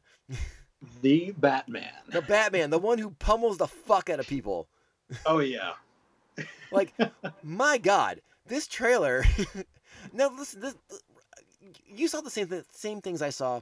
This movie is 25% filmed. The fact that we got a trailer Yeah. that is like this intense out of 25% of footage is astounding. Yes. What was going through your mind as you're watching this trailer, Roger? Oh man, I, I think just from the start of the trailer, it opened up, you know, just setting the tone, just very grounded, realistic, gritty, uh, and then you get the Nirvana song, Mm-hmm. and you're like, oh, okay, this is what we're doing. you get the whole mood in just the first few seconds, and when you finally see the actual bat suit in action, it looks great. I had seen so many stills of it here and there wasn't 100% convinced until I saw it in action. And I'm like, no, yeah, this, I'm sold. so the, the suit alone was great. Just uh, the build up, the characterization of everything you see up until the, uh, you know, the who the hell are you supposed to be? The the ultimate beatdown. Yes. Oh, man. that, I think, just shut up every single hater on Robert Pattinson in one small scene. Yeah, I think you're right. I think that's ano- another another uh, director, uh, Matt Reeves, this time, uh, saying, "Hey, internet, fuck you." Very much so. That was an amazing beatdown, and you expected to get the "I'm Batman" line, and he gives "I'm Vengeance," Okay, which is awesome. So you, you brought it up. He says the line. Do you think he also says next, "I am the Knight"? Oh, I hope so, because that's going to be an awesome callback to the animated series. Oh my! If he does, I might I might roll a tear. Because Yeah, I think that would be if he finishes it, impressive. yeah. That would be goddamn impressive right there. Like that that callback right there. Woo! Oh, that would be that would be fire. I, I would watch it again just for that. Yeah, I, I totally agree with you. I, I I love this trailer. I mean, it was it was riveting from from the first shot. I mean, just like even from like the the kind of like hazy red logo at the beginning that's kind of moving in, in sync with the tearing of the tape as it's being pulled Yeah. off the roll, and you're like, is that is that tape? and then you see what's going on, and you and you see this this very different looking Riddler. Yeah, Uh, you know, a Riddler that is not quite the Edward Nigma that we know nope. uh, and you're like, what the fuck is this? And like, I, I felt instantly captivated by it. Yeah, And then again, like you said, the Nirvana hits, and again, we get a, we uh, we get a different take on Batman because this is a Batman who's walking amongst the police. He's walking Yeah. through the cops at the crime scene, and Sure. it, it's something we we we've rarely seen in, in live action. I think I don't think at all. I mean, this is a Batman who's kind of Yeah. still working with the police, still viewed as a good guy, even though I think that yeah. might change by the end of this movie. yeah, most likely. Yeah, and it, it, it jives with what we've heard about this uh, this Gotham uh, PD show that is will be on HBO Max. Uh, Yeah. b- Because it came out at the at the panel. Uh, I'm going to change gears a little bit. Sorry, but at the panel, I mean, Matt Reeves refers to this as like Batman Year Two, sort of. Sure. And this this Gotham PD is supposed to be kind of set during Gotham or Batman Year One. Yeah. So that show almost acts as a prequel and kind of show how the police department views Batman going into this movie.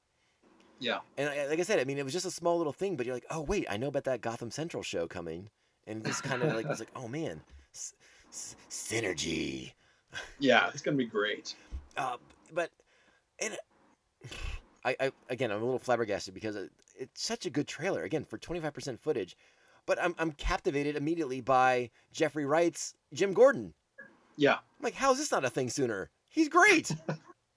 Yeah, no, for sure. He, I think he did a great Jim Gordon. Just in the very little we see of him, it's believable. You know, he he's not yet commissioner. Looks like we still got Commissioner Loeb in charge, Mhm.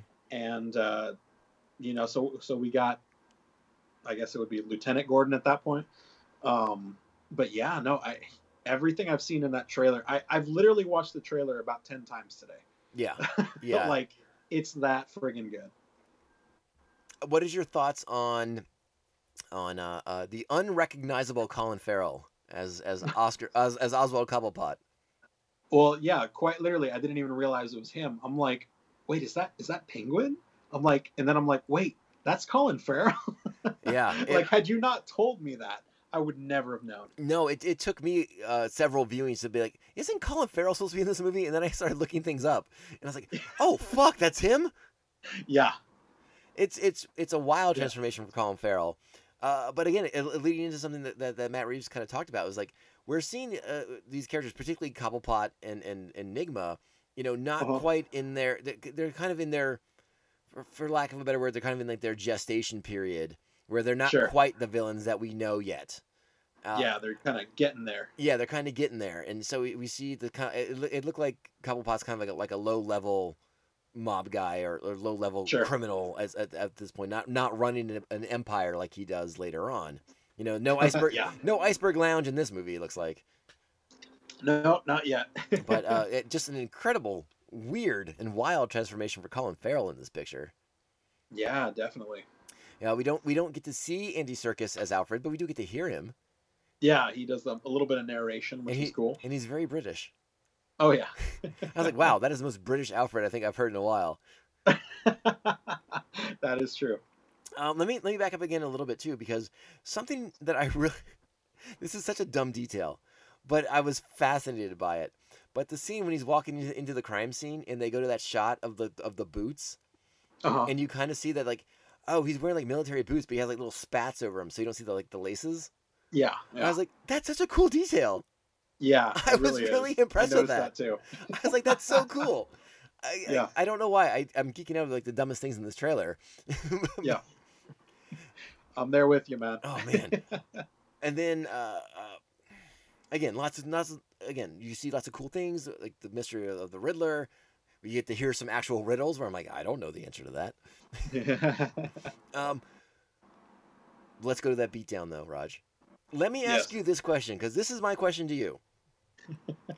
the, the the gang or the hoodlums that he that Batman is Yeah. engaging with, they're wearing Yep. makeup of a sort. Yes. Any thoughts? You know, it could be one of two things, I guess. Uh, it looks kind of like make ish, you know? It is face paint with looks like darkened eyes and mouth kind of. But the main guy does appear to kind of have almost uh stitched up smile to Mhm. the side of it. Mhm, mhm. So it could be reminiscent of Joker. So it would be cool if there was some sort of Joker tie-in there. If they were kind of like Joker gang esque, which was I- actually kind of more Batman Beyond. I was just gonna say, I wondered if it was gonna be the Jokers with the Z at the Yeah. end. Because I was like, wait a second, are they gonna do the Jokers in this movie? That'd be fucking That- crazy. that would be weird, but it would be cool. But like, I mean, could you imagine like uh, as that as a potential origin for the Joker? Is like this this elevated from like a street gang into the clown prince of crime? I mean, I don't. Again, speculation to the Yeah, yeah. extreme. Either way, you know, one inspiring the other would be awesome. Yeah, I, I again, it was something I, I couldn't help but think about. As, you know, much like yourself, as I watched the trailer for the umpteenth billionth time. Like, Yeah, Why are these guys wearing makeup and they're looking, looking kind of like clowns? yeah, yeah. What's going on there? I don't know. yeah, might be might be a cool origin there. We'll see. yeah. Um, the other thing that I thought was pretty darn rad, uh, you know, we didn't see a ton of it, but the Batmobile looks awesome. Oh yeah, right after the I'm Vengeance, you just hear that thruster kick in, and you see it blowing blue flames back. It was amazing. Yeah, it was something else, man. Uh, the DC used this to kind of close out the the, the, the, the convention. Basically, this this, this is like the kind of like the topper. It wasn't gonna get bigger and better than this, apparently. and I, I can't say I fault them for that decision. Yeah. You know, it's uh, it's the Batman. We all love the Batman, except for Rocksteady, who doesn't want us to play as the Batman anymore. Yeah, well, you know, I guess they had their time. Whatever. uh, what else is in this trailer that um that we can kind of parse through? Anything else did you noticed? Uh, I mean, there was the the posters of uh, Maroni on the wall, so that that's another comic reference there. Mhm. Uh, that they capture Maroni. Maroni being, you know, the guy that basically makes Two Face, right? If I'm remembering correctly. Yes, I believe that is correct. Yeah, so we have that. Uh, I'm trying to think. We also get Catwoman in there. We do. Yes, right. uh, Zoe Kravitz. yeah, she just that little scene where she does that like reverse capoeira kick and he just instantly ducks it was just so perfect. I, it was such a small detail, but just seeing that was great. Um, yeah, no, there was just so many like little details here. Seeing him, whoa, one of the big things that you might have some detractors on, but seeing him at the end with the actual eye makeup Yes. which is probably the first time we've actually seen the character with the black eye makeup, which you'd actually have to have if you were trying to cover your eyes and wear the mask. It's something that is always overlooked in superhero live action stuff, but is just assumed to be the the mask doing the whole job, I guess. well, it, it, but this this makes it grounded, I guess, in that regard. it, it, yeah, you know, you're 100 percent right. It, it, and it's one of those things like when you see them in the in the in the cowl, they're clearly wearing it, but then it Yeah. miraculously goes away when they take off the cowl later. So I like you got like little wipers. yeah, so I, I like the fact that they, they were keeping that in play when he's when he's not cowled up. Um, but I also loved on the internet today all the comparisons to Bucky from Yeah. Captain America. So Sure, sure. I get that. But I was actually kind of feeling more like the crow, you know? He was kind of just pulling those, like, just real dark, brooding vibes from that character. Uh, I think they're, I hope they draw a lot of parallels from that because I love the crow. And that was, that was cool. it's not a good day to be a bad guy, Roger. Not if you're the Batman. Yep. Oh yeah, I'm. This again, this movie's 25% done. They have a lot of filming to, to, to do. Uh, it sounds like they're gearing up to start again uh, next month. You know, production overseas is starting to pick up again, so some things are starting to resume. but this is on Yeah. target for October next year. Yeah. Uh, but in the meantime, we have this to watch a million times. Yeah. We're gonna keep watching it. Yeah, and I mean, I can I can only imagine too that, that this this will be you know, assuming we all get to go to the movie theaters to watch Wonder Woman, like this will be on there for sure, Yeah. right? Oh, for sure. You know, get get get that hype train going, man. Come on. Yes. I, I don't know what else I have to say about the movie. I think Catwoman looks looks pretty intriguing. I'm I'm, I'm curious. I think the costume looks really good. I feel like uh, they're they're they're learning as they make more and more Batman movies, like like how the costume has to be able to function. yeah. Exactly. Like just to be able to see the way Pattinson's moving around. Uh, he, Yeah. he he looks quite, if not agile, at least nimble enough to be in the costume. You know what I mean? Sure. Yeah. It looks it looks more believable. Like he could actually fight people with that, and we get to see it in action, and it doesn't look awkward. No, So that eh, was super cool. And I kind of dig like the little pop collar look he has going on. I was like, oh, that kind of makes sense because like if you're gonna have him like with with a, a, a solo a single cowl so that he can move Yeah. his head back and forth, it would make sense to still kind of protect the neck a little bit. Exactly. Yeah, I liked that a lot too. Yeah. It was a cool feature. Yeah, I, I thought the gloves looked great. The gauntlets looked pretty badass, and and Sure. I mean, it's, again, you're, I mean, you're watching them as their their fists raining down on some dude's face, but it looked yep. He clearly touched the rhubarb. Yeah, that's right, man. He rubbed Batman's rhubarb, and Batman did not take that lightly. Oh, let- Nope. oh, you know what? Let me let me kind of again. We're gonna we're gonna speculate a little bit here.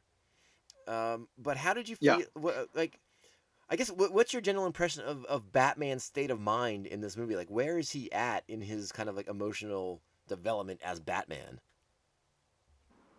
Yeah, you, you know, it definitely looks every scene that we see him in, he just looks dark and brooding.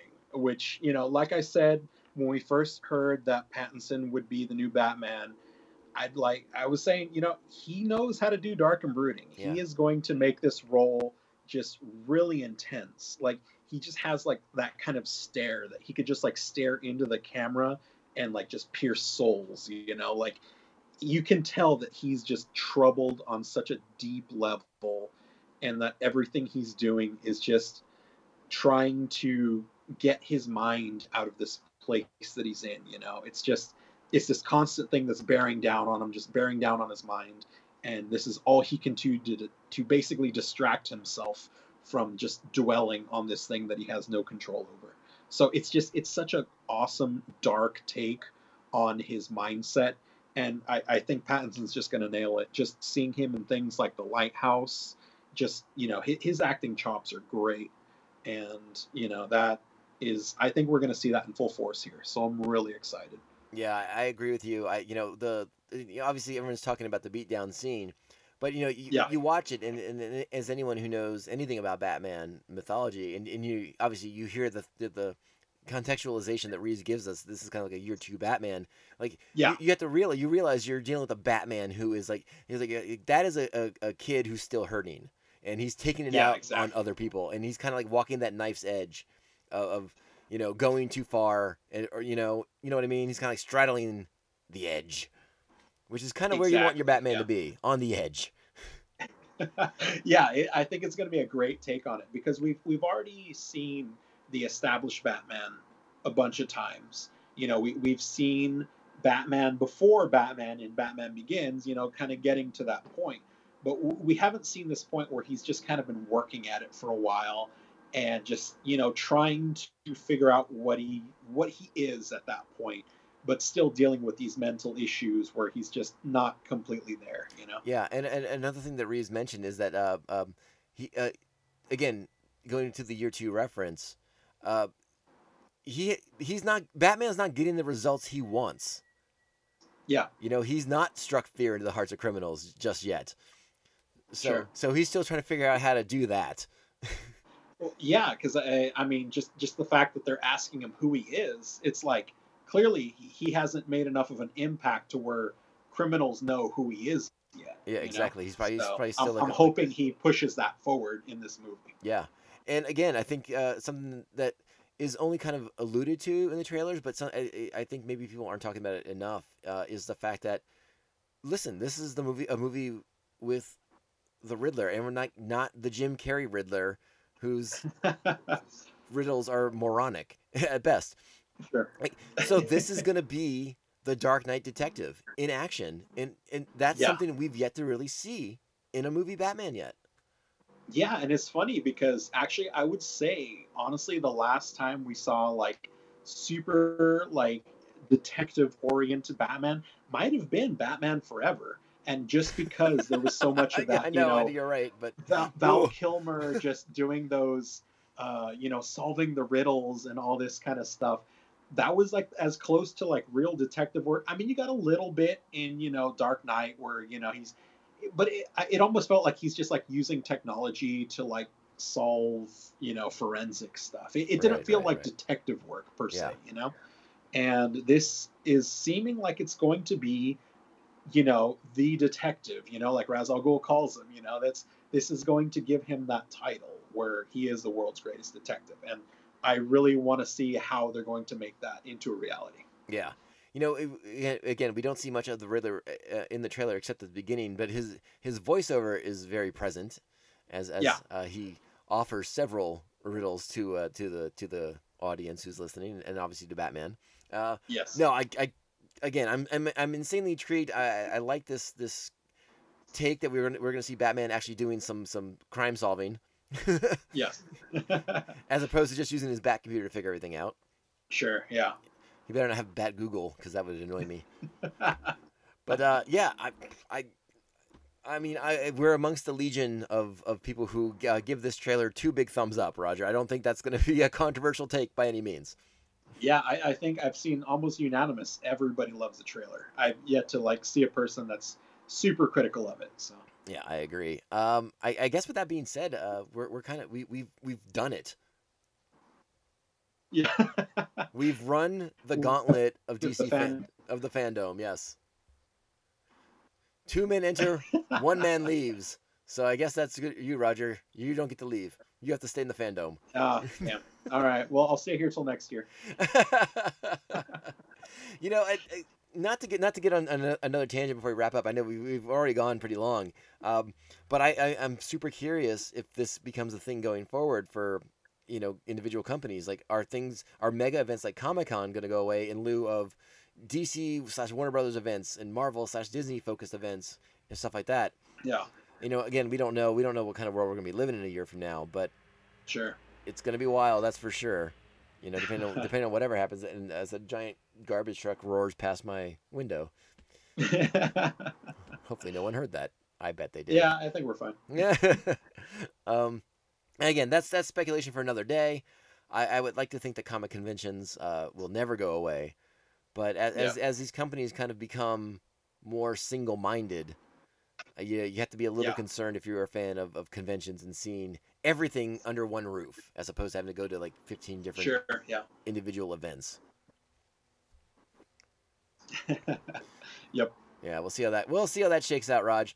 Uh, one more bit of news that is not DC centric because we, we'll mix it up a little bit here, but uh, sure. the the embargo that was placed on critics prior to today has been lifted, and we are now getting our first reviews of The Boys season two, Oh.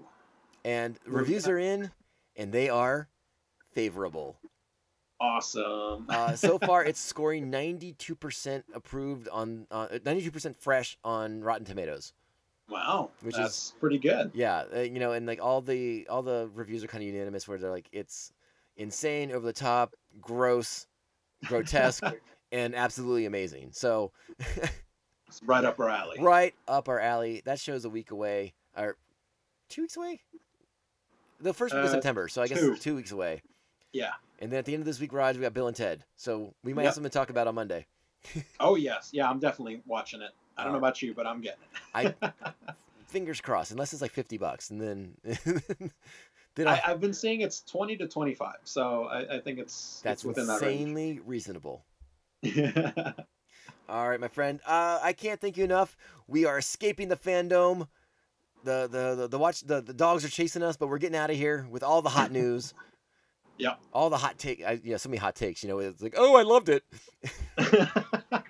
You know us. was amazing. yeah, you know us. We're very controversial when our, in our fandom about about these things. yeah. Oh well. Yeah, if you, if you didn't want to hear us Gus about about DC Warner Brothers stuff, you listened to the wrong podcast. The the Haterade podcast is somewhere. yeah, you should know better. All right, man. I'm gonna let you go. I'm gonna I'm gonna and uh, dude, thanks again for doing this. I, I know this is a long one for us, but uh, a, a lot of content. It finally happened, Raj. We had a, a Yeah. an amazing show of information to share. Yeah, dude, it was fun and uh, had a lot of fun in the fandom. So it was a good show. Yeah, I I did not like it when Master Blaster showed up. That was not cool. we don't like him. Fucking ma- fucking Master Blaster. I don't Rod, by the way, I think I broke my own record for F bombs in this episode. I think I've said 74. You know what? I think it was worth it. Well, we'll see if any angry parents yell at me. Well, well. All right, my friend, I will talk to you soon. yeah, likewise. Remember, he's Roger Smith. He's at Jedi Raj on Twitter and Instagram. Give him a follow.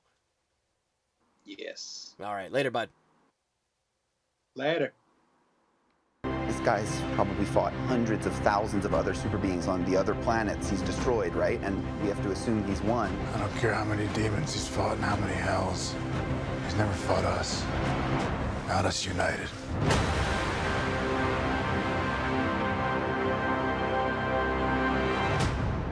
There it is, folks. That is the conversation between Jedi Raj and myself about the massive event over the weekend that was DC FanDome.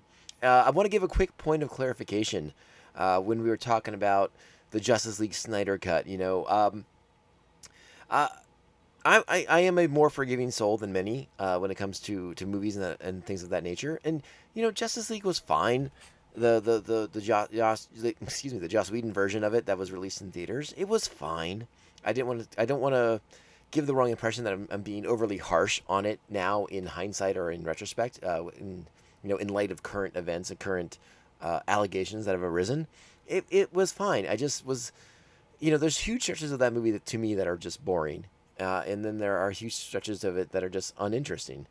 So, but there's parts of it that are fine, and and um, what we didn't talk about or what I didn't share with Roger is while I am in, excited and intrigued by the possibilities of this Zack Snyder four hour version of the Justice League film, uh, I should also be 100% honest and maybe I've you know it's possible I've said it on a, on a, on a prior podcast in the past but I want to put it out there again for anyone who maybe didn't hear or who's maybe forgotten if I if I even if I did say it. Um the director's cut of Batman versus Superman while it does clarify some aspects of the theatrical cut that were a little hazy it's still not a great film it's fine. Much like Whedon's Justice League was fine. Uh, so I don't want to I don't want to kind of give the impression that oh my god this movie is going to be the movie that we deserve to have kind of thing. Because I, this could come out it could be 4 hours of nonsense for all I know. Uh, I, but I'm intrigued by what I'm seeing of this new footage and and perhaps we get a more coherent story for the culmination of what was to be the Justice League franchise, uh, which obviously is not to be anymore. But you know, I mean, who knows? Warner Brothers uh, is- changing the game constantly with it, with their superhero films. So who knows what that's going to mean? Uh, but like I said, I just wanted to put that out there because yeah, it's not like the director's cut, you know, Snyder's cut of, of Batman v Superman was some kind of miraculous saving grace of the of the of the film. It, it that that movie's still racked with problems, and Justice League might be too. But again, what we saw today, I'm I'm definitely give it. I'm definitely uh, ex- brimming with curiosity, and and uh, excited to check it out. Again, it's four hours of Justice League, but I, I do like the fact that they're splitting it up into uh, uh, you know uh, over four days or four weeks or whatever it's going to be. That that's very intriguing to me. So I hope you guys enjoyed this conversation between Roger and myself about all the amazing things, or potentially amazing, potentially exciting things that are happening over at DC Warner Brothers. Um, I wish there was a little bit more news on the comic book front, but you know, again, like I talked about last week, comic books are kind of a in a weird state right now, so I'm not going to go back into that. But I hope you guys enjoyed this podcast. I hope you guys enjoyed DC FanDome over the weekend. Uh, if you did, if you didn't, hit me up. Uh, email the show, tomcastpodcast at gmail.com or via social media. I'm at Tomcast Podcast, Instagram and Twitter. That's pretty easy to remember, right? And uh, make sure you're liking the show, subscribing to the show. It's Apple Podcasts, Spotify, Stitcher, iHeartRadio, Google Play. We're on all those things. And if there's something else we should be on, let me know, and I will make sure we get on there. If you guys are uh, interested in becoming Patreon supporters of the show and becoming official members of Pophead Nation, you can do that at patreon.com forward slash Tomcast Popcast. Thank you so much to my current Patreons, the Aspen Hill Chody, the Batman at Bay Park, Mr. Jeff Nail. He's co-host of The Ringing Ear, and I'm pretty sure he doesn't punch as hard as Robert Pattinson, at least on that Batman trailer. Uh, thank you to the Squidmaster General Forever, Mr. Brian Broussard, and the New Jersey Devil, Mark Wegemer. Thank you guys so much for being Patreons. I hope you are. Oh, I'm sorry, in Evil Circle. Jesus, I'm so sorry, Evil Circle. I almost forgot you there. Thank you so much for being Patreons. Thank you for helping keep the lights on here in the Tom Cave, keeping this podcast on the air. And I hope you're enjoying the sweet, sweet bonus content. Uh, if you get a chance, make sure you're writing us five star reviews. That's not, that's a message for everyone, not just patrons. Thank you again. I can't thank you guys enough for listening. We're still living in that COVID world, but we did tease two big things for the near future of the podcast. Bill and Ted Face the Music coming out in theaters and on demand this Friday. And the week after that, The Boys season two will be unleashed on Amazon Prime. And uh, we are excited for both of these things, which I suspect will be major topics of the Tomcast podcast moving forward for the next few weeks. We'll see what happens. So make sure if you haven't watched Boys season one, you get caught up on that, and uh, go ahead and rewatch Bill and Ted too, because uh, it's a good time. You can watch uh, Death tell Bill and Ted that uh, he sunk their they, they sunk his battleship. That wasn't a good impression. Sorry. William Sadler does it much much better than I do. Anyways, remember we're living in a COVID world, so make sure you're washing your hands, you're wearing your masks, you're staying six feet away, you're not touching your face, you're not touching anybody else's face, especially not the Batman way. Don't touch people's face the Batman way. That's just that's a little extreme, especially in these delicate times that we live in. You guys take care of each other. I will talk to you soon. Roger's probably going to be here too. We'll, we'll see what happens next. All right, guys. Thank you so much for listening once again. This is Tom. This is the Tomcast Podcast. Ciao, babes. We're not gonna be fucking sucked this year. We're the Stanley Cup champions.